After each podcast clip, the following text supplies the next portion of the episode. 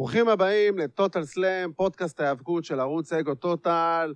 אהלן, אבירן טוניס, מה נשמע? התחלנו, איזה יופי.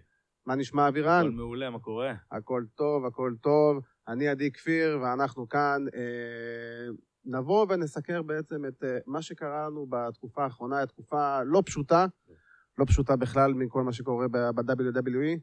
אה, אנחנו נתחיל ונדבר על Stomping Grounds ועל כל מה שקרה שם, כן. כי קרה הרבה. קרה הרבה. אה, מבחינת ה card, היה card בסך הכל אה, בסדר, היו קרבות יותר טובים, היו קרבות פחות טובים. זה היה יותר החצי הראשון של האירוע היה בסדר גמור. נכון, אחי. החצי השני נפל. מאוד, ודי השאיר כזה טעם לא מי יודע מה על האירוע. כן, אבל אה, אנחנו, בוא נדע, אבל אנחנו כאן כדי לדבר קצת על מה שקרה מעבר, מאחורי הזירה. מאחורי המצלמה. כן. בוא נגיד ככה, יותר נכון, משמע יותר נכון מה שלא היה המצלמה. מאחורי המצלמה. הבד אה, השחור שהיה מאחורי הבד השחור, אנחנו כמובן מדברים על ה... אנחנו מדברים כמובן על הנוכחות אה, קהל ירודה שהייתה באירוע, אה, אחד האירועים עם הקהל הכי נמוך בשנים האחרונות, אולי אפילו אי פעם של WWE. כן. אולם של 18,000 איש, אה, היו בו בסביבות ה-5,000 צופים. אה, זה מספרים לא טובים מאוד, וזה ממשיך את קו הירידה של WWE בתקופה האחרונה, בעיקר מרסלמניה. מבחינת קהל, מבחינת רייטינג, מבחינת הכל, אבל... כן, בוא, זה... בוא נגיד שלזכותם של האנשים שכן הגיעו לשם, הם אה, נתנו אווירה ממש אחלה, ו... נכון. ואותם שמעו כמו שצריך, וזה נראה שהם באמת רוצים להיות שם. כן, אה, אפשר להבין גם את כל מי שלא הגיע, כי הבנייה לאירוע הזו היה, היה כאילו, גם בנייה- כתבנו על זה בפייסבוק, זה נכון. פשוט לא היה טוב. הייתה בנייה באמת לא, לא, לא זורמת, זה היה גם משהו ה card תקוע. לא היה מאוד אה, אטרקטיבי. זה היה סוג של המשך של Super Showdown. אה, מלא אבל- רימצ'ים מסופר שואודאון כן. ומרסלמניה ו-Money in the Bank. לא באמת, לא הרגשנו שום דבר חדש, חוץ נכון. כמובן מההגעה של בקי לינץ' והשילוב ב storyline עם סת' רולינס. זה רק אני אה. או שלא היה להם בכלל כימיה זוגית? אני יכול להגיד. שזה היה נראה כזה קצת מאולץ, זה היה נראה משהו שכאילו... סט רולינס לא נראה לי ידע כל כך איך לאכול את הסיטואציה, הזאת, דווקא אני חושב בקי באה... ששניהם. לא, בקי דווקא ניסתה כזה להראות עם הזה, נתנה לו איזה קטנה מאחורה, אה, וזה פתאום הפתיע אותו כזה, וזה היה מצחיק. גם הישיבה משותפת על הקצה של הזירה היה נראה כזה... כן, אבל לא, אני, אני חשבתי, מתוזמן כאילו, מדי. משהו יותר פיזי, תתחבקו, נשיקה קטנה, משהו. כן, תראו... לא, לא הרגיש לי כאילו עם זוג, הרגיש לי כי הם חברים טובים. נכון, בדיוק, זה... זה, זה, זה הייתה הבעיה שלי בעניין הזה. כן, זה הרגיש קצת לא... הכיוון הוא בסדר, אבל הביצוע תמיד אה, לא במאה יכולים אחוז. להשתפר. זה צריך עוד להשתפר. אני חושב שגם על הכימיה שלהם מול המסך זה משהו שגם הם צריכים אה, להשתפר. חייבים לעבוד על זה. חייבים לעבוד על זה הרבה מאוד. אה, ואם אנחנו מדברים על סט רולינס, אז אה, סט רולינס יורה לכל הכיוונים. סט רולינס כן. בתקופה האחרונה אה, יורה לכל הכיוונים בטוויטר, ונתן ירידה לוויל על ה... בטוויטר על התגובות שהוא נתן לו על האירוע. כן, אבל זה, זה הרגיש לי יותר כמו תגובות של איזשהו ילד ש, שרב עם מישהו אחר. זה... אני, אני נורא לא אהבתי את זה. אני חושב שרולינס אמור לייצג משהו שהוא הרבה יותר מזה. נכון. רולניס אמור לייצג איזשהו עילוי ברמת ההיאבקות, ולא ברמת ה... אתה יודע, ירידות וטוויטר ומגניב. והוא אומר לאוספרי, כאילו, בוא נשווה חשבונות בנק, זה בולשיט, זה לא מעניין כן. אף אחד. כאילו, זה לא, מה- לא זה- על זה דיברו פה, כאילו, סבבה, זה סגר את הדיון ביניהם, ו... אבל כן. לא על זה דיברנו בכלל. נכון, בסופו של דבר הרי הטענה כיום נגד WWE היא לא על ההפקה והיא לא על אה, כמות המתאבקים המוכשרים שיש להם בסגל, אלא תמיד בסופו של דבר זה מתנקז לתוכן, להגשה של התוכן, איך התוכן הזה אה, מוצג מול המסך, ויש עם זה לא מעט בעיות, ואני חושב שבסופו של דבר מה שסט רולינס עשה פה זה משהו שהוא הוא כן יוצא להגנה, כי בסופו של דבר הוא היום הפנים של WWE, מבחינת נכון. ה... הוא, ה... הוא המיין גאי, אה, ביחד עם החברה שלו, אה, בקי לינץ', הם בעצם... ידעת שהם חברים, כאילו? כי ידעת שהם זוג? אה, כי מייקל קול לא- לא לא לא אמר את זה פעם אחת. דאג להזכיר את זה במשך 17 אלף פעם. כן, והרשתות החברתיות לעולם לא הדגישו את זה. לפני זה בחודשים האחרונים, אה, אבל בסופו של דבר, הכיוון, שוב פעם, מבחינתי לפחות, אני יכול להגיד, זה עשה רגע מאוד נחמד בסוף, הקהל כאילו מאוד אהב את זה שפתאום אה, בקי וסת' רולינס ביחד. אה, כן, אבל אתה יודע, הקהל כבר חיכה לזה מהשנייה שלייסי אבנס יצאה כשופטת. ברור, היה זה, ספק. זה כאילו, מהשנייה הזאת הקהל התחיל בקריאות בקי בקי, והקהל גם איבד את הקרב בקטע הזה, נכון. אה, כי הקרב הזה היה לא טוב, הקרב הזה, פשוט הקהל איבד אותו, הקהל צעק סי.אם פאנק, הקהל צעק דניאל בריין, הקהל צעק גם A.W. במהלך האירוע. צעק הכל, פשוט לא, לא עניין אותם הקרב הזה, כי זה היה פשוט ברור מה הולך לקרות מהרגע הראשון, אה, והקרב הזה היה ארוך, הוא היה בסביבות, מה, 15 דקות בערך? משהו בכזה, זה הוא היה היה... ארוך. שאתה יודע בערך. מהשנייה הראשונה שבקי צריכה כן, להגיע, ש- אז... שלייסי, ראינו את זה אלף פעם, לייסי הולכת לדפוק את סט, תהיה ספירה שהיא תעצור, היא תספור לאט, תעשה זה ותעשה שם, בקי תבוא. הקטע הצחיק הוא שבקי הגיעה אה, רק ברגע שהיה לואו בלואו לרולינס, אז כן. כאילו לא אכפת לה מרולינס, אבל אכפת לה מהלואו בלואו. מהאיברים. כן, כאילו... שהיא גם הגיבה על זה, דרך אגב, בטוויטר. אה, כן? לא כן, היא את כתבה זה. שאת יכולה אולי לנסות לדפוק אותו במהלך הקרב, אבל ברגע שאת... אה, עד שאת מגיעה לשם. בדיוק, ברגע שאת נוגעת לשם, אוקיי, גברת, רגע, רגע, בואי שנייה, זה, זה כן. שלי. אבל אה, זה, זה היה אחרי, זה כאילו, זה היה אחרי הקרב, כאילו, היה את הקרב של רולינס, ואחרי הקרב רולינס אה, הפציץ לכל הכיוונים בטוויטר, ואז הוא עלה לראיון בספורטס אילוסטרייטד. הוא עלה לפודקאסט של ספורטס אילוסטרייטד, ושחרר כמה פצצות לאוויר.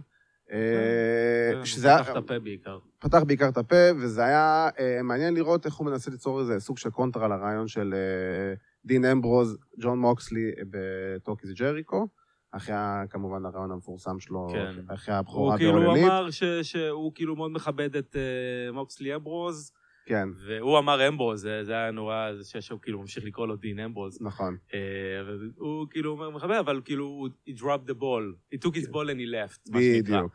ואני תשמע, אגיד לך מה, אני אגיד לך מה, אני לא חושב שמישהו מערער בכלל על אה, היות ה-WWE הארגון הכי גדול בעולם. אין ספק אף אחד בכלל. לא מערער על זה כרגע. אה, אבל לבוא ולצעוק, אנחנו הארגון הכי טוב בעולם, אנחנו הארגון הכי טוב בעולם בכל מקום אפשרי, רק מראה שאתה אולי לא באמת מאמין בזה. כן, שאתה גם אל במקום... תגיד לי שאתה הארגון הכי טוב בעולם, תראה לי שאתה הארגון הכי טוב בעולם. בדיוק, בדיוק. הבעיה של סט רולינס, שגם דיברנו על זה לפני התוכנית, הוא אמר כמה דברים אה, בסך הכל נכונים על כמות ההופעות ועל הרמת הפקה בדיוק. ועל האינטנסיביות של ה- של הלוח זמנים שלו. אף אחד לא מערער על זה. כולם יודעים את זה, אבל בסופו של דבר מה שסט רולינס שכח להגיד זה, למ... וגם הוא דיבר על עצמו שכן, יש לי כמה אינפוטים אה, שאני נותן בפרומואים שלי או בקרבות שלי, ויש לי כמה דברים שווינס מקמן בא ואומר, ונותן את האינפוטים שלו בתור הוותק שיש לו, וזה לגיטימי וזה בסדר גמור. הבעיה היא בסופו של דבר, שאולי לסט רולינס יש כמה אינפוטים בפרומואים שלו.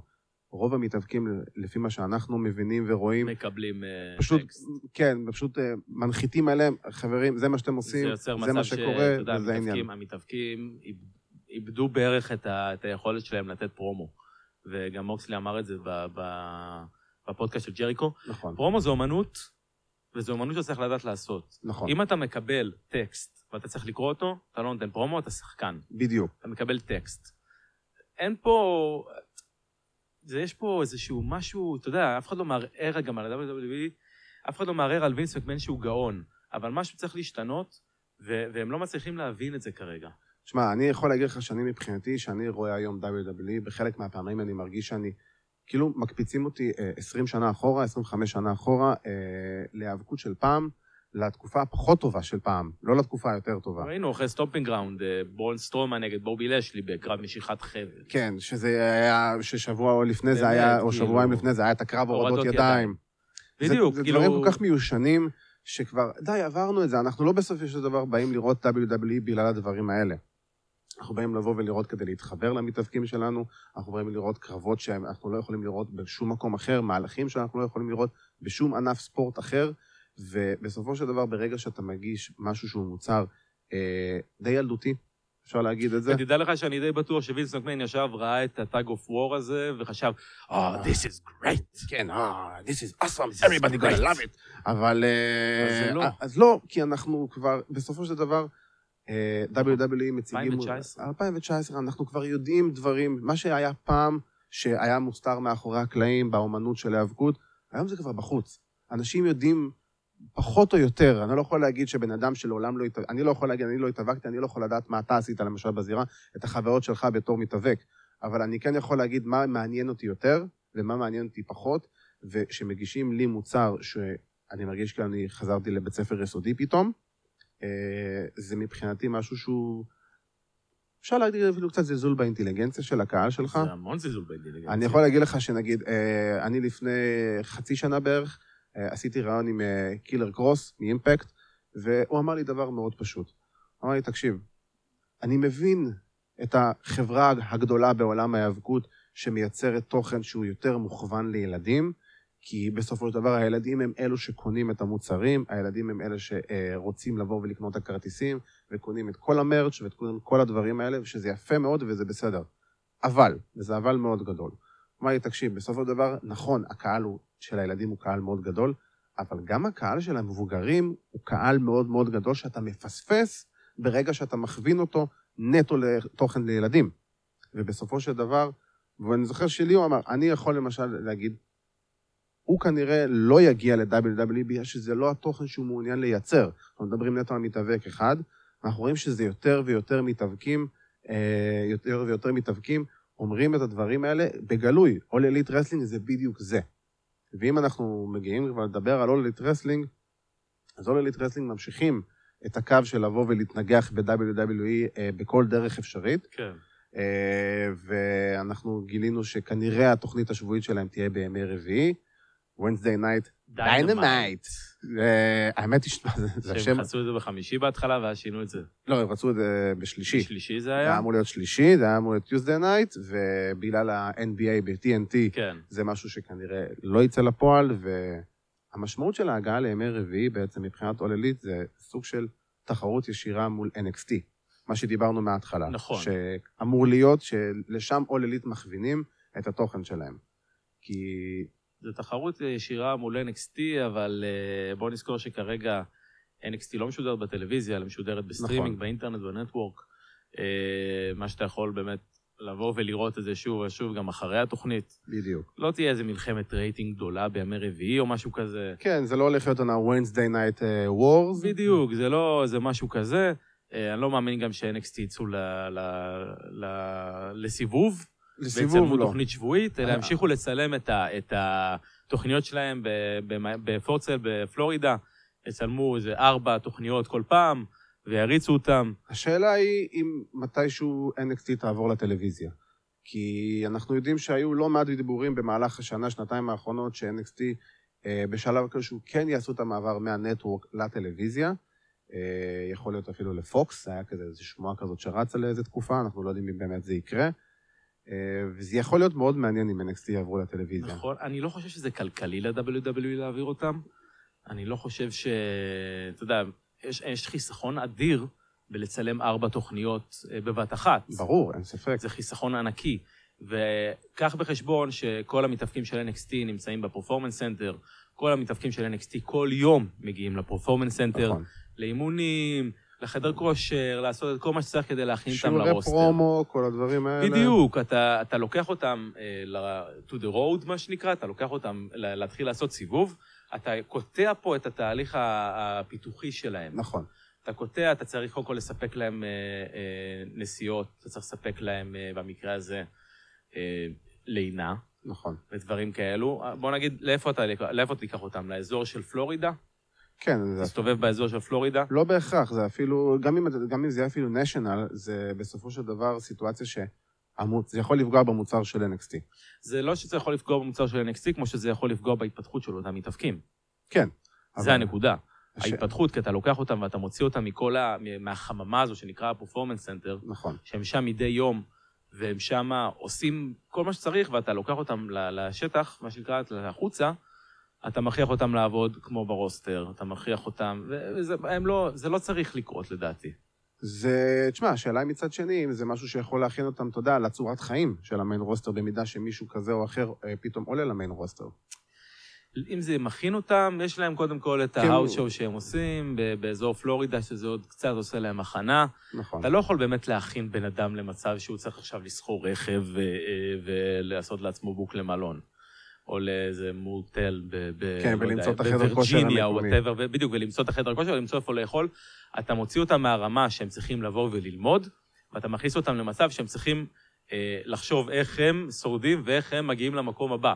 כן, אז אתה, אתה קצת מאבד פה את כל האפקט הלימודי. כן, כל הפדר כל העניין הפיתוחי. הלימודי הוא זה, והפיתוחי הוא שהם נותנים להם את כל הדברים כדי שהם פשוט יבואו נטו ל Performance Center, ילמדו מה הם צריכים לעשות, יכינו את עצמם ל roster, והם מצלמים את התוכניות שלהם ב- בפול סייל. מצלמים את התוכניות, ארבע, ארבע תוכניות, בצילומים האחרונים צילמו שמונה תוכניות. כן, זה תוכן של חודשיים זה קדימה. תוכן של חודשיים קדימה, תחשוב איזה טירוף זה. נכון. ו... אבל העניין הוא שאנחנו יודעים שבסופו של דבר, המוצר היום אבל של NXT הוא מוצר, נכון לזמן זה, מקבל תגובות הרבה יותר טובות מה main נכון. roster. ואנחנו רואים אנחנו שטריפל יודעים מה הסיבה. ברור, וינס מקמן, זה או ההבדל. טריפל אייץ'. כן, אבל וינס מקמן זה הסיבה, למה הסיבה לא טובה. כן.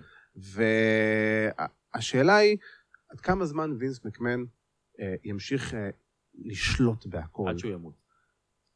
עד שהוא עד שהוא ימות. אני לא רואה, אני לא רואה יודע- את וינס, אני לא רואה, אלא אם כן וינס יהיה במצב של קומה, או whatever, חס וחלילה. מאחל לו חיים ארוכים ומאושרים ברור. עדיין, בכל זאת, אתה יודע, בזכותו אנחנו יושבים כאן כרגע. נכון, אף אחד פה לא, אה, לא מערער בזה אפילו אף אחד שנייה. לא מאחל למותו של וינס או למשהו חס כזה, וחלילה. אבל וינס, כן, וינס יעזוב אך ורק שהוא יהיה חייב לעזוב ברמה הבריאותית, סלאש, אה, ייקחו ייקחו אותו מהעולם שלנו, אה, ולא תהיה לו ברירה אלא לעזוב. אז- נכון, אבל העניין הוא שאני חושב שבשלב כלשהו, השאלה מתי יגיע השינוי. רק ש- רק וסטף ייכנסו, אני... זה, זה, זה, מה ש... זה, זה הדבר היחידי שאני רואה פה. אני, אני לא רואה את וינס משנה את צורת החשיבה שלו. אני לא רואה אותו... אתה יודע, הוא מנסה לשנות את צורת החשיבה שלו, ואנחנו רואים את זה עכשיו עם כל ה... אה, two out אה, of three two out of three fall, falls, כן. ברמת הפרסומות, אתה יודע, קראתי שברוע אחרי Stomping Grounds, היה בסביבות ה-16 falls לתשע קרבות. שזה מטורף, זה מטורף. שזה לא נורמלי, ה-fall fest הזה זה לא נורמלי. כן, אנחנו שמענו גם על השמועה שאולי יוסיפו סיבובים סיבובים, לקרבות, ויהפכו את אתה זה יודע מה, ליותר אם יעשו- שבסגנון... את אה, הסיבובים, אני עוד יכול לקבל. הרעיון הזה של להכניס storyline-ית, אה, התחלות מחדש של קרב, ו eliminations, ודברים מהסוג הזה, א', זה יימאס מאוד מהר. בדיוק, זה גם... כאילו, כמה אתה יכול להריץ את זה? כמה נכון, אתה יכול להריץ סתם קרבות תשמע, 2 out of גם- 3 falls? בז- מאוד אוהב- אני מאוד אוהב קרבות 2 out of 3 falls, כן, אבל יש לזה את הייחודיות של זה, זה לא... שיש זה- לזה סיבה. נכון, בדיוק. זה לא יכול להיות סתם ככה, טוב, לכו תעשו שתיים מתוך שלוש. כן, כאילו, זה לא, למה, זה, זה למה לא אתם עושים טוב. את זה? 2 out of 3 falls זה אמור להכריע במצב שנגיד, יש שני מתאבקים וכל אחד משיג ניצחונות פה ושם ורוצים לבדוק אחד ולתמיד מי הטוב ביותר מביניהם, בדיוק, אז 2 out of 3 falls, אתה הכי טוב, תנצח אותו פעמיים, לא פעם אחת. נכון. זה סתם מאבד מה... בוא נגיד, אתה מכניס מלא אלמיניישנס בקרב, הורדת את כל הייחודיות של Survivor Series. נכון. בסופו של דבר גם, אתה אומר לעצמך, אני מבין את קו המחשבה שהם לא רוצים לבוא ולצאת לפרסומות במהלך קרב, שזה דבר. נכון לעשות, נכון. וזה גם משהו שאול אליט אומרים מההתחלה, ג'ים רוס דיבר את זה בערך מהפעם הראשונה שהוא התקבל לאול אליט, הוא אמר, אין שום היגיון, ממתי יוצאים, פרסומות, יוצאים לפרסומות במהלך משחק? בדיוק. במהלך משחק NBA, משחק פוטבול, משחק כדורגל, אני, לא משנה אני מה. מסכים עם זה לגמרי, זה כאילו, אין, אין דבר יותר מבאס מלראות התחלה של קרב, ואתה יודע, ותמיד יש את הספורט פרסומות, נכון. שיש איזה dive החוצה, ומייקל קול אומר, "אה, הקרב הזה ימשיך. בדיוק, חוזרים, רנדי אורטון תופס את ריקושה ב chinlock. כן. סבבה, ואתה לא רואה את ה heat, הם רק מראים לך את זה בהילוך חוזר. אתה לא יכול לפתח את, האמפתיה למתאבק השני, את האמפתיה ל babyface.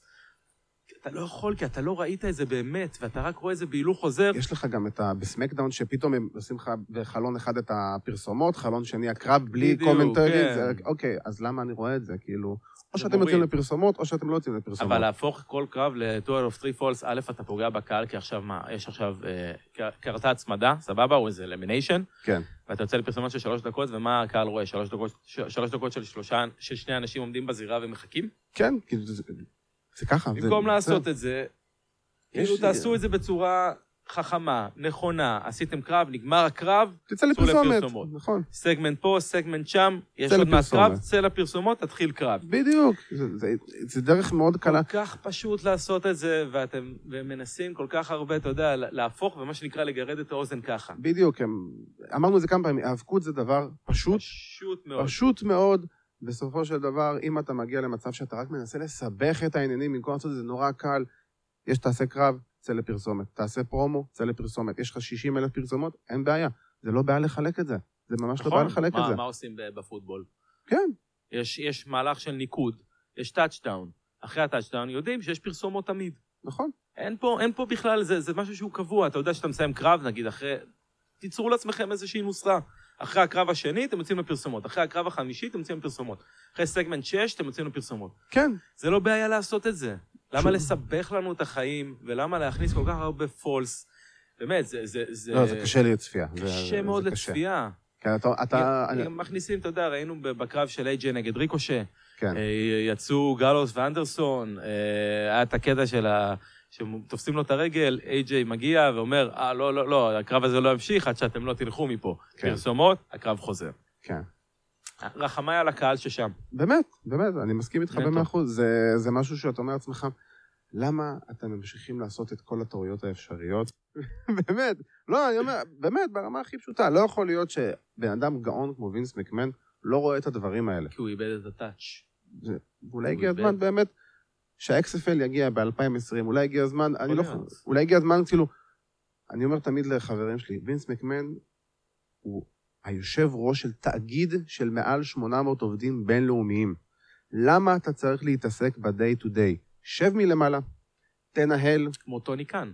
בדיוק, נכון. שב מלמעלה, תנהל, תבוא, תגיע, אוקיי, Hunter, אתה, אתה אחראי על זה, סע. יש לך הערות, יש לך אנקדוטות, יש לך ישיבת צוות יום למחרת, זה לא בעיה. תראה, אני אגיד לך אבל את הבעיה. הבעיה הגדולה היא שזה מה שנקרא עסק משפחתי כבר. ווינס, אני יכול להבין אותו בזה שהוא הוא עושה המון micro-manage והוא... שוב פעם, זה, זה גם הקסם שלו במובן מסוים, וזה גם מה שגרם לו להגיע לאיפה שהוא נמצא היום. נכון. הנקודה היא, הוא לא צריך להפסיק את זה. הנקודה היא, הוא לא צריך להפסיק את ה micro-manage כמו שהוא צריך להפסיק את, ה, את הקריאייטיב ה- ה- הקבוע והרגיל שהוא עושה.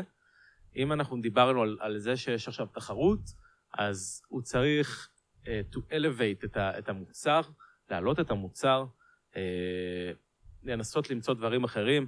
אם אנחנו מדברים באמת על תחרות שהייתה ב-97, 96, אז זה הביא לאדיטוד ארה. נכון. פה למה זה מביא? זה לא מביא כרגע ל- שום... ל-2 out of 3 false era? כן, כאילו, כאילו, אנחנו כבר לא יודעים איזה ערה כבר זה. אין ערך. בדיוק, אין זה ערך לא- ל- ל- לעניין הזה, ו... וגם עכשיו, אתה יודע, עם ה- אני יכול להגיד שוב פעם, עכשיו נגיד עם החזרה של אנדרטייקר. הדבר הכי מוזר בעולם. פאניקה. כן, פאניקה ולחץ שהם לא מצליחים למכור? כנראה את Extreme Rules, ו Extreme Rules זה בפילדלפיה. כן, זה אמור להיות הדבר הכי קל בעולם למכור. מבחינת, אה, מבחינת אירוע, אבל עוד פעם להסתמך על כוכבי עבר, לא, לא, לא, לא להגיע למצב שאתה בונה כוכבים מספיק ברור, חזקים בטח. ויציבים, שאתה יכול להגיד, אוקיי, אני שם לכם את סט רולינס ורומן ריינס בתוכנית, באירוע ה-shall הזה, ככה. בום. שהיה את ה-Monday Night Wars. WWE הסתמכו על כוכבי עבר, או שפשוט בנו כוכבים פשוט חדשים? בנו הכל. WCW הסתמכו על כוכבי העבר. בדיוק, זאת הייתה הבעיה. ושים לב, All Elite Wrestling בונים את הכוכבים החדשים. נכון. יש להם את את ג'ריקו שיעזור, אבל יש להם גם את אדם פייג', יש להם את אומגה. יש להם חבר'ה שהם בונים מחדש והופכים להיות כוכבים. יש לך גם את הפרוספקט הצעירים, שאתה יודע, שאתה אומר, אוקיי, כמו ג'אנגל בוי, או כל מיני דברים כאלה, שאתה אומר לעצמך, אוקיי, זה עוד כמה שנים אנחנו נראה אותם נכון. מתפתחים, לאט לאט הם בונים אותם. ה-WWE, כשיש להם בעיה ברייטינג, אז או שהם מחזירים את וינס לטלוויזיה, כן. או שהם אה, זורקים איזה קרב של טריפל אייץ', או כן. מחזירים פתאום את אנדרטייקר בהפתעה. עכשיו, שלא, ש... אני לא אגיד לך מה, אני יכול להגיד לך באמת, שכשאני ראיתי את הקטע שאנדרטייקר חזר עכשיו, אה, התלהבתי מאוד, כי זה אנדרטייקר, כי זה ברור. אנדרטייקר, שמחתי, ואז לשנייה וחצי עצרתי, נשמתי רגע ואמרתי, אוקיי, רגע. מה זה קשור? לא שמה זה קשור, לאן זה הולך להוביל. וזה הולך להוביל, כמובן, לקרב זוגות, שאין בו שום קשר למציאות. נכון, בדיוק, אתה אומר לעצמך, זה לא קשור בכלל. הקשר של אנדרטייקר, this is my yard, this is his yard, וכל הדברים האלה, למה זה לא קשור אנדרטייקר בכלל. צריך להגן על שיין, על, אה, על רומן ריינס. נכון. למה? הוא לא צריך. לא צריך אין שום בכלל, סיבה אין שום סיבה בעולם. לדבר כזה. למה יש לו ונדטה נגד צ'יין, הוא ניצח את צ'יין, למה יש לו ונדטה נגד אה, דרור מקנטייר, שום אפס סיבה. אינטראקציה ביניהם אי פעם בערך. אני מאמין שהם איפשהו יסבירו את זה בדרך. אני בא לעזור לו כי הוא הרוויח את הכבוד שלי, וכל מיני זה הנפצות, אתה יודע, שאתה אומר לעצמך, זה לא מציאותי, זה לא ברמת ריאלי. ההיגיון. כן, ברמת ההיגיון, זה לא ברמת מציאותי. אין, ההיגיון. אין, איזה- למה לא להסתמך על ההיסטוריה? ואם אתם אומרים שאם רומן ריינס ניצח את אנדרטייקר and took his yard, אין שום סיבה שאנדרטייקר יבוא לעזור לו. אין שום סיבה. זה לא... זה- משום מקום. בשום מקום, בשום היגיון, בשום עולם, בשום מציאות, זה לא נראה משהו שהוא דבר הגיוני, ולכן... זה אה, מהלך של פאניקה. כן, וזה ממשיך, וזה ממשיך את כל המהלכי פאניקה שלהם מאז רסלמניה בעיקר, ואנחנו נצטרך לראות לאן זה הולך, כי בסופו של דבר אנחנו מתקרבים לסאמרסלאם, והמוצר רק ממשיך להידרדר, במקום, ממשיך לת... במקום להתחיל אה, לטפס. כן, הרייטינג, הקהל, הכל, זה פשוט, כרגע, בוא נגיד 2019, זה אחת השנים היותר רעות, בטח החצי השני שלה, החל מרסלמניה. כן. אחת השנים היותר רעות של ה-WWE בתקופה האחרונה. אתה זוכר את התקופה שבקי לינץ' הייתה הדבר הכי חם ברוסטר? זה כבר נעלם. נעלם, גם העילה סביבה זה די ירדה. שמו אותה נגד לייסי, שבינינו, לייסי הייתה צריכה עוד שנה אחת בדבלפמנטל, ב-NXT לפחות. לגמרי, לגמרי. אה, וגם אם העליתם אותה ל main roster, אל תשימו אותה ישר ב top story נגד אלופה. כן, תיתנו לה לבנות את עצמה. תנו- לה אה, כמה קרבות נגד כמה jobber-יות, כמה קרבות נגד מישהי שהיא כמו נעמי למשל, שתצבור קצת אמינות סביבה, שהקהל יגיד, אה, אוקיי, עכשיו באה מישהי שהיא. כי בוא נשאל. את השאלה כזאת, גם היא וגם קורבין. ובצופים שלנו יודעים שאני אוהב את קורבין ואין לי בעיה איתו, אבל למה עכשיו קורבין ולייסי הם מקבלים שוב קרב אליפות? אין שום סיבה. עזוב שאין שום סיבה, אה, היא הפסידה. לבקי, נכון, אה, קורבין הפסיד נקי לרולינס פעמיים. נכון. אוקיי, בוא נגמור עם זה. שום סיבה. בוא נעבור הלאה. הדבר, באמת, הדבר היחידי שאני מחזיק את עצמי ואני אומר לעצמי, אוקיי, יש עוד, יש עוד תקווה, זה שהקרב שלהם באקסטרים רולס יהיה הקרב האחרון. אני מאוד מקווה, חלק כי- מה... לא, זה הסטיפולציה. כי בסופו של דבר, אם זה יהיה הפיוד שיוביל לסאמרסלאם, לא, שום סיכוי. אני אומר, אז חבל. כי בסופו של דבר, אתה, אתה, אנחנו, איתם אנחנו כבר לא יכולים לדעת. אי אפשר, כן. אנחנו לא יכולים לדעת, ואתה יכול עוד פעם קורבי נגד אה, רולינס, לא, ועוד פעם... ב- בגדול, הם הכריזו אה, שהקרב באקסטרים רולס זה על שתי חגורות, וזו ההזדמנות האחרונה של לייסי ו... וקורבין. אוקיי, ואם עכשיו נגיד נצא מנקודת הנחה שוואלה, קורבין לוקח. קודם כל, אני אשמח, אני לא, אני קצת אשמח. אני לא, כי אני אה, חושב שזה לא טוב. אני לא חושב שזה יקרה. אה, אני לא רואה שום, שום סיכוי בעולם שקורבין נכנס אה, לסאמרסלאם כאלוף. אתה יודע, זה- אני כבר לא יודע מה מה כן הגיוני אצלם. הדברים קח ההגיוניים, בחשבון שאם קורבין לוקח, גם לייסי לוקחת. זה שתי החגורות על הכף. אוקיי, אז אתה מבין, אז אתה אומר לעצמך עוד יותר. אז מה, אז עכשיו עוד פעם אתה הופך את סט ואת בקי לרודפים? אז לא, אז אני, אז אני מאמין, אה, הבעיה הכי גדולה כרגע ברוד זה שאין הילים אה, רציניים. אה, וכמה ש- מקן- כי יש, אבל מקנטייר תקוע ב feud עם שיין. ו- הוא בצל של רומן, שיין. והוא בצל של שיין, וזה פשוט הדבר הכי מטופש ever. נכון. אבל uh, אני, אני מאמין שהם מתחילים לבנות לכיוון של heel turn ל-AJ סטיילס. כן, זה מתחיל לראות את זה, שאם אני רואה את AJ סטיילס נגד רולינס ומניה, קרב ראוי להחריד, לכל דבר. מצוין, אין לי שום בסאמרסלאם. בעיה, בסאמרסלאם, סליחה, אין שום בעיה עם זה, אין, אין, אני מאוד אשמח לראות את זה. ואני גם אשמח לראות את AJ כהיל רץ, יחד עם ה Club. אתה יודע, אפשר לעשות גם משהו עם בלור, שנעלם לחלוטין בשבועות בלור האחרונים. לגמרי נעלם. אנחנו לא יודעים. בוא נראה מה העתיד באמת- יגיד. ואם אנחנו כבר אה, נעשה איזה מעבר חד מסוים, אה, ל-MLW. אנחנו ראינו את הבכורה של אה, רוס ומרשל ון אריק ב-MLW. ראינו והתלהבנו. מאוד, אני זוכר ש... אני רואה את הקרב, ובשנייה שאני מסיים, את הקרב, מסיים לראות את הקרב, אני מקבל ממך הודעה, ואני כזה, אוקיי, אני יודע בדיוק למה הוא שולח לי הודעה עכשיו. וזה היה פשוט התגובות, אותה תגובה. איזה קרב כיפי. איזה כיף. איזה כיף, פשוט לראות את זה. אני, אני, באמת, אני ממליץ לחבר'ה שצופים בנו, כן. תראו את, הקרב הזה מ-MLW, תמשיכו לראות אותו גם אחרי הקרב, כי הקרב האמיתי התחיל אחרי. כן, אחרי שהייתה את אני מדבר ההצמדה. על זה, ובאמת, זה, זה כיף לדבר, ו- ויש כן, לי על זה זה- צמרמורת שאני כן. חושב על זה רק. זה הרגיש לי כמו אה, קרבות ב, של ה Freebirds בממפיס. בשנות ה-80, ב-WCCW בשנות ה-80. כן. היה שם בלאגן אטומי, היה שם riot, וזה היה פשוט כיף לצפייה. כן, הכל, הכל נעשה בצורה של אה, מאוד מפתיעה.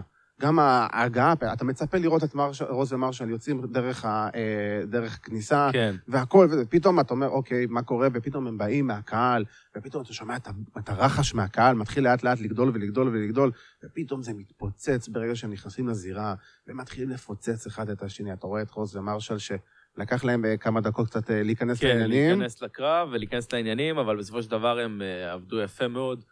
נורא אהבתי את, את, את זה שהקרב הזה היה טקסס טורנדו. זה כן. היה באמת... זה בדיוק מה שאתה צריך זה להיות. בדיוק מה שמתאים, כן, זה בדיוק מה שזה היה צריך להיות. פשוט ברול אחד גדול, כאוס בכל מקום. כאוס מטורף. יש לך את הצוות, עכשיו גם, מה שאהבתי לראות זה שאת הצורה ש, של השדרנים, איך הם הגישו את זה גם. בפעם הראשונה שקונטרה טיפה נראית פגיעה, שזה ההגעה של הוון אריקס, נכון. ואתה מכניס אותם ישר ל top spot, חבל על הזמן. זה גורם לי, א', ממש לחכות לשני הקרבות שהולכים להיות באירוע הבא, אה, בין אם זה ג'ייקוב פטו נגד... אה, נגד תום לולר, נגד תום על לולר. האליפות. וה- כן, על האליפות, וג'ייקוב סמאל וסיימון גאץ' נגד רוס ומרשל. אה, ממש מחכה לקרבות האלו. אני חושב שבאמת, אני חושב שרגע השיא בקרב הזה, או סליחה, ב after match הזה, זה הקטע עם השופט בסוף, ואני. אשאיר לכם לראות את זה. אה, אני אנחנו לא, לא נדבר על זה יותר מדי, אני חייב לציין שזה זה הקטע שאני לא הפסקתי לצחוק ממנו, והרצתי אותו שוב ושוב ושוב כן, זה היה ושוב. מעולה. זה היה. פשוט מצוין, הכל נבנה בצורה נהדרת. גם היה שם בלאגן, אתה יודע, זה, זה לא נראה כמו משהו שהוא חלק, אנחנו מאו- מאוד אוהבים בהאב- בהאבקות לראות דברים שהם הולכים חלק. לא, ואתה יודע, זה לא הלך ומהלכים, ו- ו- וריברסלים, ו- ודברים חלקים, וברולים חלקים, ואגרוף, אגרוף, אגרוף, אגרוף. שם זה פשוט היה all out. השתוללות. השתוללות, כאילו הם לא מטורפת דיברו לגמרי. מילה לפני, כן. הם לא ידעו מה הלך לקרות, הם עמדו פתאום אחד מול השני בקטע של כאילו הלם ממה שקורה, ויאללה, בלאגן שוב. זה גם עלה ו- וירד, ושלטו בקצב של הברול הזה, גם שלטו בקצב של הקרב. הקרב נכון. התחיל נורא חזק, לאט לאט אה, הוא ירד, זה, זה, זה הייתה בנייה של קרב מצוין, מי שעבד על הקרב הזה, מי שהיה רוד אג'נט בקרב הזה. כן. כל הכבוד לו, זה היה ממש אחלה. אני נורא נורא נורא נורא נהניתי מזה. יכול, אני יכול להגיד לך שברמה האישית זה, זה מאוד הזכיר לי את הקרבות של פעם, גם דיברנו על זה, שאתה בסופו של דבר, אני, כשאני רואה ברול, אני לא רוצה לדעת, אני לא אמור לדעת מה, מה הולך לקרות. אנחנו רואים את זה הרבה בברולים של WWE שנראים מאוד מאוד מבוימים, ואתה אומר לעצמך, אוקיי, עוד פעם הוא קופץ עליו, והנה מחזיקים אותם, ועוד פעם משחררים אותם. בדיוק. ופה ראית, ראי- הכרוז קיבל מכות, וה, וה, וה, וה, והשומרים קיבלו מכות. הכרוז קיבל מכות, ותודה רבה לך, ג'ייקוב פטור, כן. על האגרוף שנתת לכרוז המעצבן של MLW. אני יכול להגיד גם שמאוד אהבתי שג'ייקוב פטור על לעשות את המונסולט שלו, שרוס שכב, שמרסל. פשוט נשכב כן. וחטף את זה עבור אח שלו, זה היה נהדר, ואני אני חושב חייב, שהמוסות נראה מושלם. המונסולט נראה מושלם, ואני יכול להגיד גם שה finisher, ה finish של, אה, של רוס ומרשל, זה finisher שהוא חדש, הם לעולם לא עשו אותו, וזה משהו שרוס, אה, לפי מה שהם אומרים, רוס חשב עליו באותו הרגע. באותו רגע הוא פשוט רואה את מרשל, הוא רואה את מרשל, תופס. תופס את ה claw, והוא אמר לי, תקשיב, אמרתי, אני הולך לעזור לו קצת, אני, אני ארים אותו קצת לאוויר, אני הולך לעזור לו. פתאום אני לוקח אותו עם ה back suplex הזה, ביחד עם ה claw, מנחית אותו, נראה קודם מדהים כל זה נראה במצלמה. מצוין. נראה אני חושב ממש טוב. שבאמת, ניתן קרדיט אז לרוס לגבי העניין הזה. אה, כי לחשוב על דבר כזה באמצע, במהלך הקרב, רגע לפני, זה לא דבר של מה בכך. נכון. זה, זה באמת קשה. צריך אינטליגנציה מאוד גבוהה כדי... לה- אינטליגנציה, ואני לא זוכר מי קיבל את זה, סיימון גאץ' לדעתי. אה, כן, סיימון גאץ' אה, קיבל את זה. צריך גם אינטליגנציה מאוד טובה להבין את זה. כן. שאתה מקבל דבר כזה, ו- ולקחת את זה כמו שצריך בפעם הראשונה, ופה סיימון גאץ' עבד מאוד יפה. אני בכלל מאוד אוהב את כל הטרנספורמציה של סיימון גאץ' מהדמות שהוא היה ב-WWE להיום. מדהים, מעולה, מצוין, הוא המציא את עצמו מחדש. כן. אה, אני ממש מבסוט. לא, לא הייתי מאוהדיו הגדולים של סיימון גאץ', שתמיד עבד בסדר. כן, הוא היה בסדר אה, גמור ב-WWE. וגם, וגם שם, הוא לא עושה דברים מטורפים, הוא משאיר את זה באמת ל- לפטו. הוא- הוא מרים- הוא מרים את שניהם, הוא ממש מרים הוא את מרים שניהם. את שניהם ברמת הדמות, הוא מרים את שניהם ברמת הפרומואים, הוא יודע לעשות את זה. כן. אה, נציין לטובה באופן כללי את כל Contra Unit. נכון, אה, עושים גם עבודה נהדרת. גם אה, ג'קוב סמאייל, שעברתי וקצת חיפשתי דברים עליו, ובאמת, להפתעתי גיליתי שהבן אדם 22 שנה ב business. כן. הוא בחיים לא היה באיזשהו ארגון גדול, לא. או באיזשהו משהו, הוא רק עשה באמת indies נורא קטנים. וזה יפה לראות שמתהווה גם בגיל הזה, ואתה רואה גם את PCO, אגב, ב- ב Ring of Honor, כן, ש- שפתאום אה, מקבלים את הפריחה בגיל בדיוק, מאוד מאוד מאוחר. בדיוק, מתאפקים, ב- שמקבלים פריחה בגיל מאוחר, וזה כיף לראות את זה, ואני נורא שמח על ההזדמנות שהם מקבלים מתאפקים מבוגרים. כן. אה, בטח שהם ממציאים את עצמם מחדש, בטח שהם אה, מחברים אותם לחבר'ה צעירים עם הרבה פוטנציאל, הם יכולים להרים אותם, זה מדהים. לתת זה- להם קצת מהניסיון שלהם. אני חושב שיש אחלה בסיס בעניין הזה. לא, אתה יודע, ג'ייקוב סמאל, אני לא רואה אותו מגיע ל-NXT או משהו כזה כרגע. הוא לא צריך. סיכוי. אני חושב שהוא צריך להיות בדיוק, הוא נמצא בדיוק במקום שהוא צריך אבל אה, להיות. ג'קוב פטו, אני באמת, בשנה, שנתיים הקרובות, אני לא רואה אותו נשאר ב-MLW, אני לא רואה אותם מחזיקים אותו. אנחנו יודעים גם שהוא אה, קיבל כבר פניות גם מ-WWE וגם מ-all elite. בדיוק. אה, בינתיים אני חושב שהוא עושה מהלך מאוד חכם, שהוא סירב- ל-all elite. כן. הוא אומר, אני חתום ב-MLW, אני צריך עוד להתפתח, כי יש לו עוד הרבה פוטנציאל לפניו, ואני חושב שהוא רק בהתחלה, אנחנו עוד לא ראינו כמעט שום דבר ממנו. חושב שיש לו עוד הרבה, אבל, ואני חייב להגיד, שאומנם אני קצת משוחד, אבל ההתנהלות של מרשל בזירה, זה התנהלות של כוכב. זה בן אדם שאתה רואה שהכריזמה איתו. הכ- כן. הוא הולך והוא נוטף כריזמה, ואנחנו יודעים שמבין מבין האחים מרשל הוא היותר דברן, הוא היותר... אה, הוא- בלשון המעטה, כן, הוא נקרא לזה הוא ככה. יותר כיפי, הוא יותר, אה, אתה יודע, הוא יותר זורם, הוא יותר זורם, פתוח, בדיוק. ואתה רואה את ההתנהלות שלו, שאני חושב שאם יעבדו איתו נכון, ואם ישייפו אותו נכון, הוא אני- יכול להיות כוכב. הוא יכול להיות כוכב, הוא יכול להיות גם מיין איבנטר עצמאי, נכון. לא רק בקטע של הזוגות. אני לא יודע באמת עד כמה הם רוצים. אני לא חושב אה, שהם אה, רוצים, אבל אנחנו אף פעם לא יודעים לאן זה יכול להוביל. אני חושב שבסופו של דבר... כאילו אה, לא עלינו, נגיד, חס וחלילה אחד מהם ייפצע, השני יכול לרוץ, אבל... אה, בדיוק, אבל מצד שני אתה גם יכול להפוך אותם אחד נגד השני, שזה יכול להיות מאוד מעניין. נכון. וזה משהו שאני לא בטוח שאני חושב שאי פעם האחים ואנריק אה, יצאו לא, אחד אני לא נגד חושב- השני. אני לא חושב שאי פעם אה, באמת היה פיוט של ונריקים, תקנו אותנו תקנו אם אני טועה, כן. אה, אם מישהו רוצה לקחת את זה על עצמו ולחפש, אני- אני אתם לא מוזמנים? זוכר- אני לא זוכר ונריק היל, כן, אני לא זוכר. חוץ מה- דבר. חוץ מפריץ כמובן, ברור, אה, אבל אה, זה יכול להיות מעניין. כן. אני חושב שמרשל אה, הוא פרוספקט נהדר, ואם באמת הם היו רוצים להגיע ל-WW, אני חושב שמרשל היה כוכב. אבל גם מצד שני יכול להיות שהוא יכול גם כוכב ב-MLW, או נכון, אולי נכון. אפילו, ב... אם, מי יודע עוד כמה שנים לעבור elite, או משהו בסגנון הזה, כי אנחנו יודעים שאצלם בעיקר הנושא של הלוח זמנים זה הדבר הכי חשוב להם. נכון. אה, אני מאוד אשמח לראות אותם בעוללית. אני גם אשמח לראות אותם elite, אה, אני חושב ש... דיוויזיה של אחים כזאת, אתה יודע, גם, הבאקס, גם הלוצ'ה ברוז, יכולים להוציא שם ממש דברים טובים, אנחנו יודעים איך אחים עובדים. כן. אה, ואנחנו יודעים שיש להם את הכימיה הטבעית הזאת, אנחנו רואים את זה גם עם האוסו, שהם הדבר הכי טוב ב-WWE מבחינת אנחנו זוגות. גם רואים את זה עם ה Hart Foundation ב-MLW. נכון. שאנחנו רואים את טדי הארט ודייווי בוי סמית ג'וניור, ופילמן עוד עדיין הוא קצת חדש, אז זה, זה עוד משהו שמתגבש אצלו, מהמם. אבל דייווי בוי וטדי הארט עובדים המון המון שנים ביחד, ואנחנו רואים את הכימיה הנהדרת שלהם, הם לא סתם אלופי הזוגות של MLW, וזה feud שהייתי מאוד רוצה לראות. ון אריקס נגד משפחת הארט, כן. Hart Foundation, זה משהו שאני חושב שברמת השם, ברמת הפרסום, ברמת הכותרות שדבר כזה יכול לתפוס, זה מטורף שזה נמצא ב-MLW ולא במקום אחר, ולא נכון. במקום יותר גדול. וזה היופי שיש ב-MLW כרגע. נכון, ש... שהם יכולים להשתמש בהרבה טאלנטים ו- ולעשות באמת את הדברים האלו ולקחת את זה לכמה וכמה סגנונות. כי באמת, הקרב הזה הזכיר לי מאוד, אמרתי, סגנונות של, של פעם, המון וייבים של אולד סקול. כן. למרות שהוא היה קרב, אתה יודע, בלי פסילות, ואתה יודע, ו...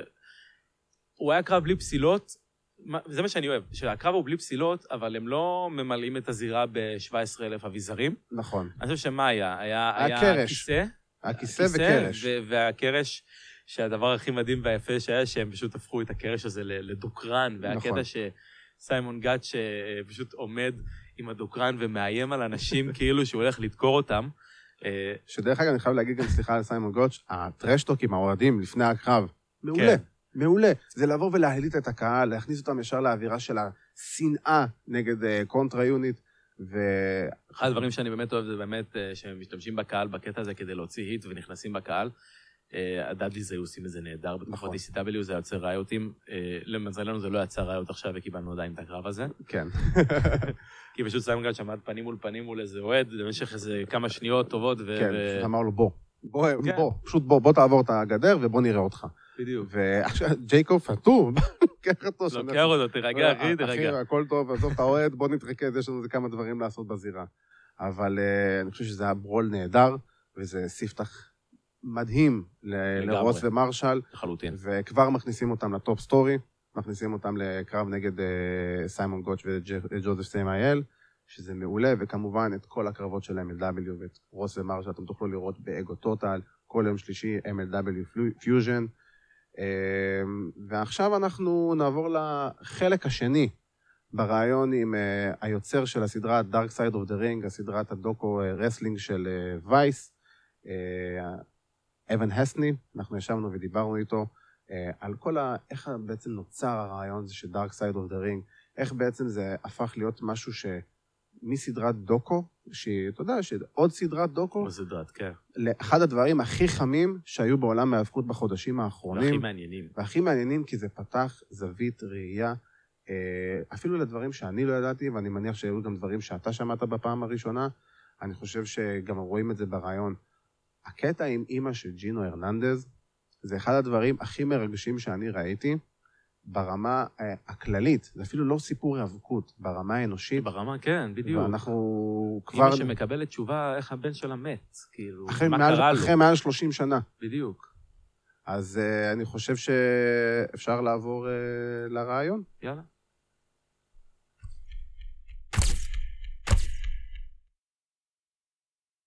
About the, the right people to tell the story, and I must say, on my behalf, I think the the one person who touched me the most of uh, of all the series was Gino Hernandez's mother.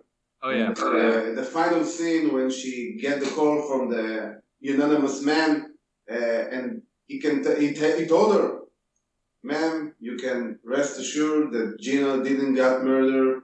And you can see the relief on her face. Yeah. After like 30 years or something like that, she's finally can be in peace about what happened to her son. How was it for you as a producer, as a creator, to capture this moment? Well, that's like you identified kind of one of the most intense experiences, I think, um, doing the show. Because, I mean, obviously, like you look at a scene like that, and that scene is so much bigger than uh, any wrestling document. You know what I mean?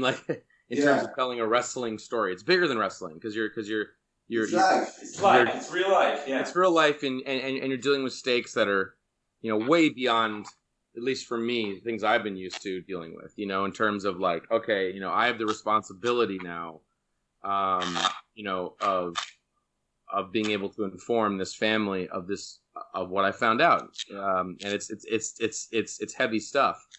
Um just, just to backtrack a little bit um you know the geno episode for us was um something that was like all the other stories in the in the show we could research online read books and we could put together what the story would be. The geno thing was always constantly walking into you know like the like like walking into darkness. Like you, we just didn't know where the story was going to go. And actually the way that this the episode unfolds is is very much our experience with the story. Um in- terms of like how we kind of went one way with it where oh yeah may- I mean, maybe maybe there is some foul play here. And then as as more people started to come through the woodwork you know it changed. Um but anyway so when we when we went into making this episode all we knew was like the rumors and innuendo of this story we didn't know if there was truth to any of it we didn't know if this episode would turn out to be bad because there's no there's nothing interesting about it you know it's all Yeah. just wrestler rumor and all of that changed for us when we actually got in touch with Gino's mother. Actually first just couldn't believe that Gino's mother was still around. Um, Yeah. and and then as like as soon as we spoke to her for the first time, she relayed to us that like you know she's been living in fear for over 30 years and she believes you know that that she's inter- at one point in her life she's interacted with her son's killer and i'm like oh my god and so then that's when we were able to dive in head first and we spent like a lot of time with Gina's family, you know, just making sure that we they trusted us and that we kind of earned the right to tell the story. And then now, you know, fast forward several months later when we have the burden of this information, you know, it, it was kind of like we didn't really have an ending, like an ending to the episode where um, it felt satisfying, I guess. And so it was like, well, I, I plan on calling her and telling her what I found out, but you know, she was brave enough to let me film it. You know, um, which which That's was really. Yeah. yeah and and and it was it was tricky because like you know you don't want to say like i have something that you want to know but we're let's wait and have you worry about it so it was just really delicate it was kind of this thing where it's like i'm going to be in austin texas and uh it's you know when i'm there like let's meet up and i want to film you know like another interview with you and then so she really kind of went in with it not even knowing that she was going to be told something to that magnitude Wow. um, and you know because you don't, you don't want to like you know t- taunt somebody with this knowledge Yeah. um, but you know she she she agreed to be on camera and and then I basically told her up front that you know I have some news that I'm gonna share with you today um, and I just want to make sure you're comfortable with that. And she was.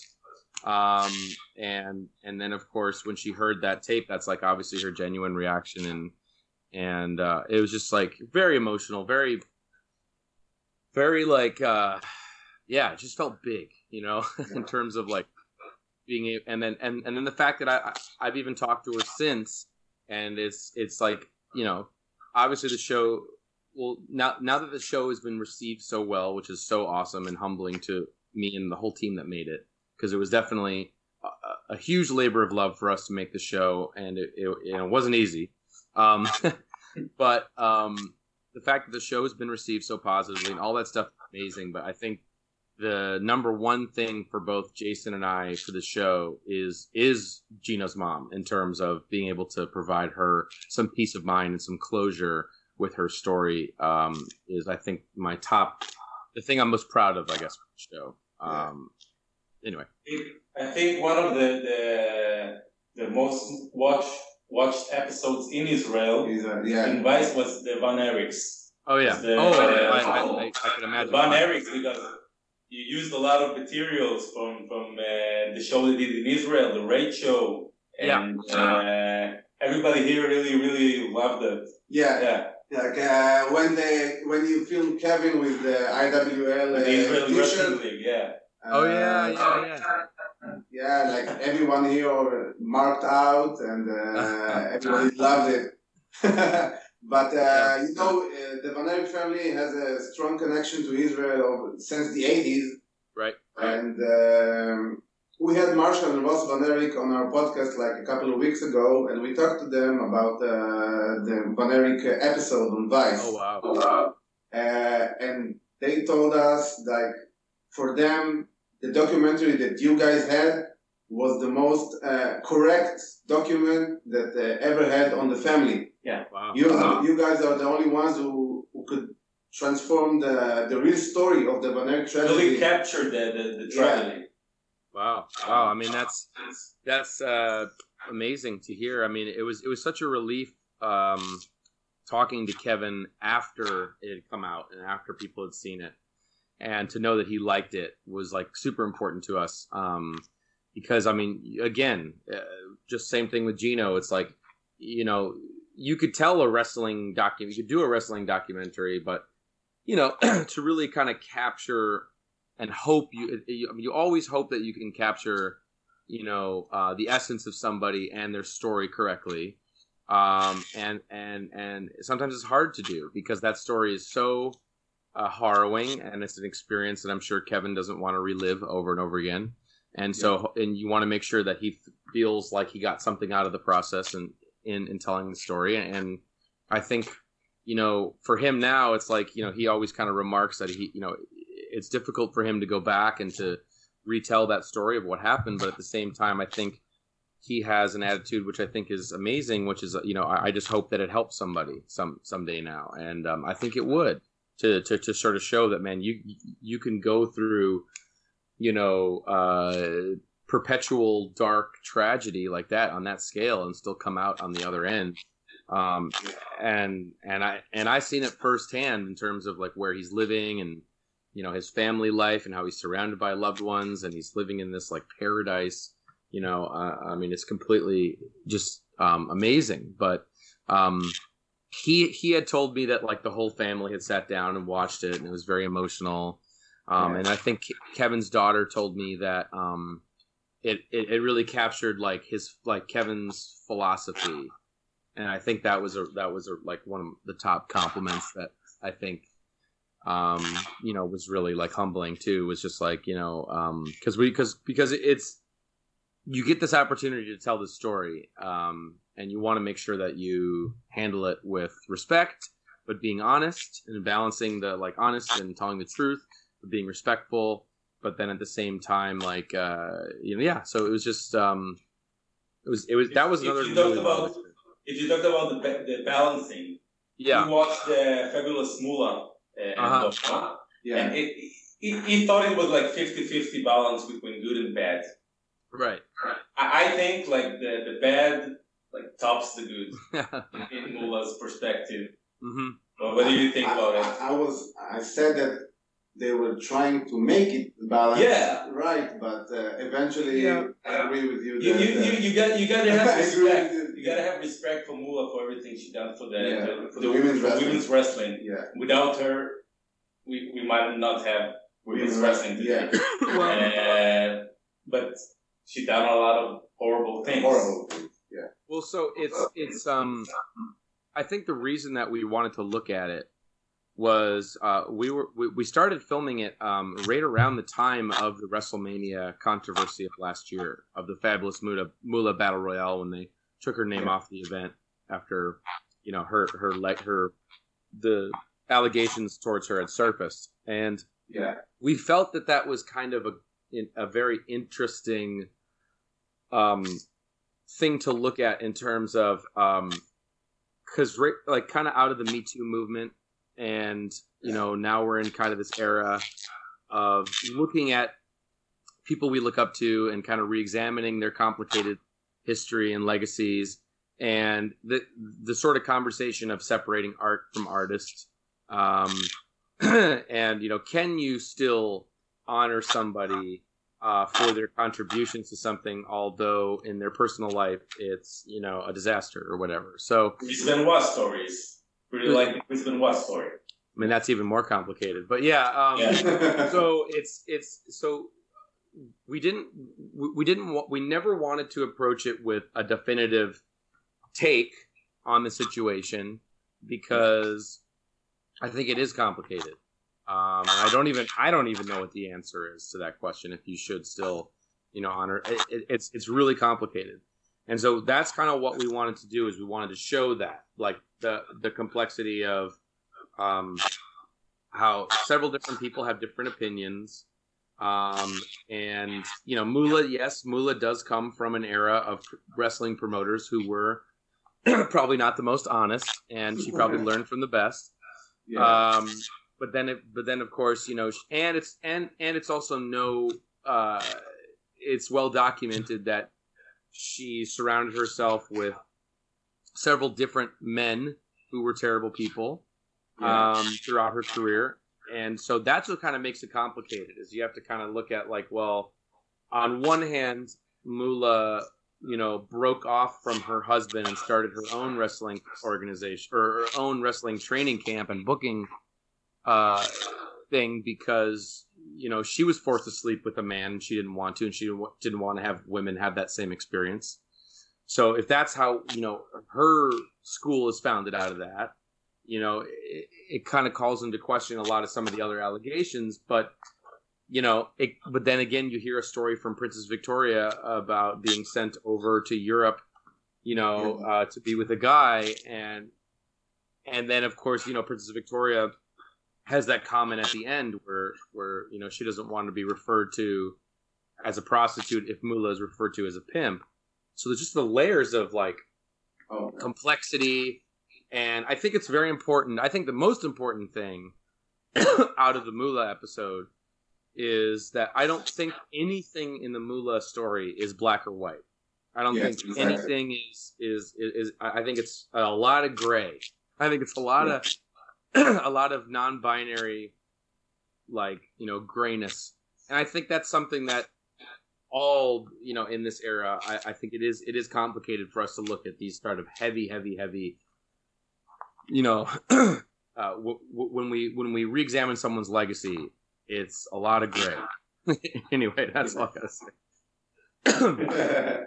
um, and one thing I must say uh, for me, uh, the moment when uh, you talked about Kevin Van Erich, the moment when Kevin uh, told the story about the, the gun in the convenience store, when the, the guy told him, uh, Kevin, I love you. Yeah, And, that's the reason why Kevin is here today. yeah, Uh, how was it for you uh, to to hear this story? You know, because like there is a scene over there in the movie that uh, Kevin asked for like a, a, a small break yeah, because he need to recuperate. yeah. How was it for you guys to, to hear these stories? Because like big time tragedies for like one brother after another. Right. No, of course. Um, so we went into the interview pretty well researched. Um, so we, you know, had watched all the documentaries and TV appearances that Kevin's done over the years, um, and read various things. And so we had all of our questions, but the daunting thing was like, oh my God, we got to talk about all this stuff. You know, and there's a lot to talk about. Um, and so it took us about two days to to, to get through Wow. the entire interview. Um, and I'll tell you, when we first showed up at Kevin's house and we were settling in, you know, obviously he doesn't know us really, you know, at all. And and so it's kind of a process of like we had to really kind of get to know each other and bond on like a different level, not just as wrestling fans. and so we were able to do that, you know, walking around his property, spending time with him, talking about music, talking about whatever. And uh, and then of course Ross and Marshall and and kind of, you know, getting on the same page with Ross and Marshall who were super cool.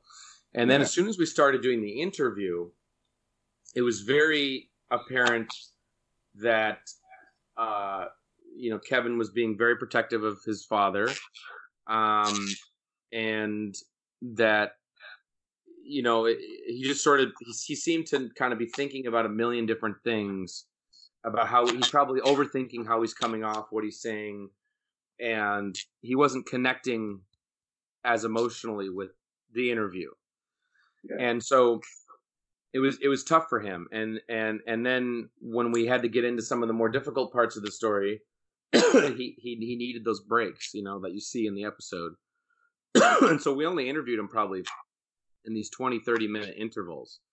And because he sort of needed to have take take time which is totally reasonable. I mean Yeah. it's not an easy story to tell. But what i think really helped was eventually we once we I, I think it was when we showed him like a little snippet from the brody episode. And he Uh-huh. sort of saw how we were treating the material. And i think um i think that kind of put him in a different mindset Suddenly trusted you.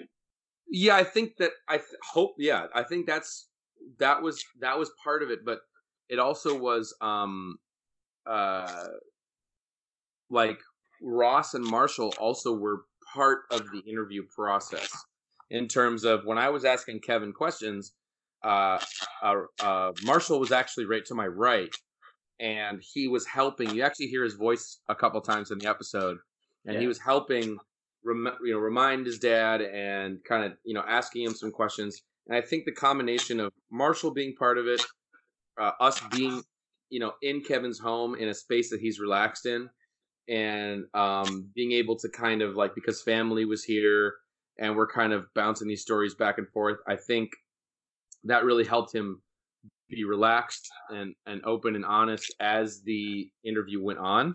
And then and then and then it just really worked. Um, but it was really difficult because he would tell a story that's you know really really emotionally difficult and um, and then you just feel bad because you're you're like you're like looking at your interview questions and you're like oh my god you know we're only 20% into this and there's so much more we have to put this guy through um, but that's why we can't really thank him enough in terms of being so open and honest and, and patient and, and and and letting us do this and that's why it was such a relief uh, when he responded so positively to it at the end, because I was like, okay, hopefully this him reliving all this was truly worth it, um, and and and and hopefully it does help somebody else who you know, God forbid, is going Yeah. through something I, similar. I think the I think one of the most uh, scary maybe uh, in the first episode, the Lex Luger phone call to the to 911 after Elizabeth uh, Yeah, died.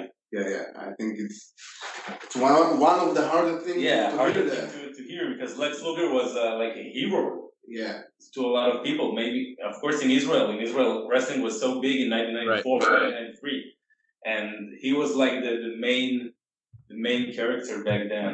Yeah. Oh, yeah. Now, now when you see him after what after what happened, yeah. did you get in touch with him? Did you like try to talk Yeah. to him about what happened? Yeah, um, I mean, it's yes, we did, and unfortunately, he didn't want to be part of the project, and that happened a few times um, throughout the process. And I mean, I get it. You know, I get why he wouldn't want necessarily want to be just part of an episode where you know we're telling probably about the darkest thing in his life. And that that's when you know and, and the documentary isn't really about him. It's about other some other people. Um so yeah he unfortunately turned us down but i think it would have added a lot for him to be to, to be there because the reason i actually wanted him to be in it and i had even said this to him over the phone which was look like your interview on eric bischoff's podcast um, was so open, so honest, and again, the reason that he told that story um, was to help other people, and that's what he, the way he's positioned himself now. And um, you know, he's come out through the other side, and so it's like we want to tell that story. You know, we want to, we want, even though this whole thing is, you know, it has a very has a lot of tragedy around it. We want to tell a positive outcome of it. Um, but maybe it was my my bad and I failed in terms of earning his trust. But um, that that didn't work out unfortunately. So then we had to kind of take this convoluted route of like getting Eric Bischoff, which I actually thought worked out really great. I thought he was great in the episode. And then like you know having to have him talk about his podcast in order to hear Lex's voice and you know to have a voice in the piece. Um, but yeah, so it's a shame that he didn't want to be part of it, but I understand. I mean, it's it's a difficult thing to have to talk about, but we did approach him because we wanted him to obviously be in it.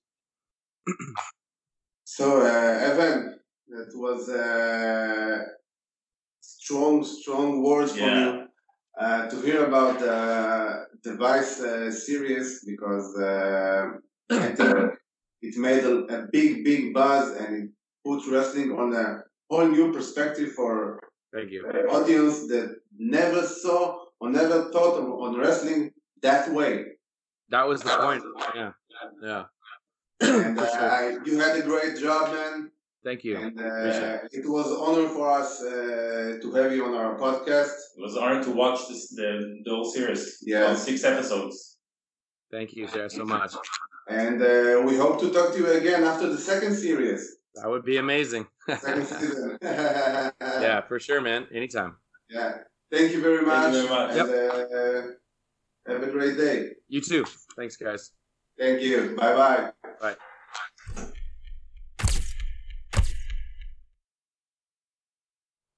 תודה רבה שחזרתם אלינו מהרעיון, מהחלק השני, מהרעיון עם אבן הסני. איזה כיף. אה, תשמע, אני חייב להגיד שבאמת זה אחד הרעיונות היותר מעניינים שיצא לנו לעשות בתקופה לחלוטין. האחרונה, אה, ועשינו כמה רעיונות מעניינים, אבל אה, כל הנושא עם אה, מאחורי הקלעים של Dark Side of the Ring, אה, והסיפורים של איך זה נוצר, ואתה יודע, ומה מה בעצם גרם לכל איך הנושא הזה. מגיעים מאוד- לחקר האמת באמת.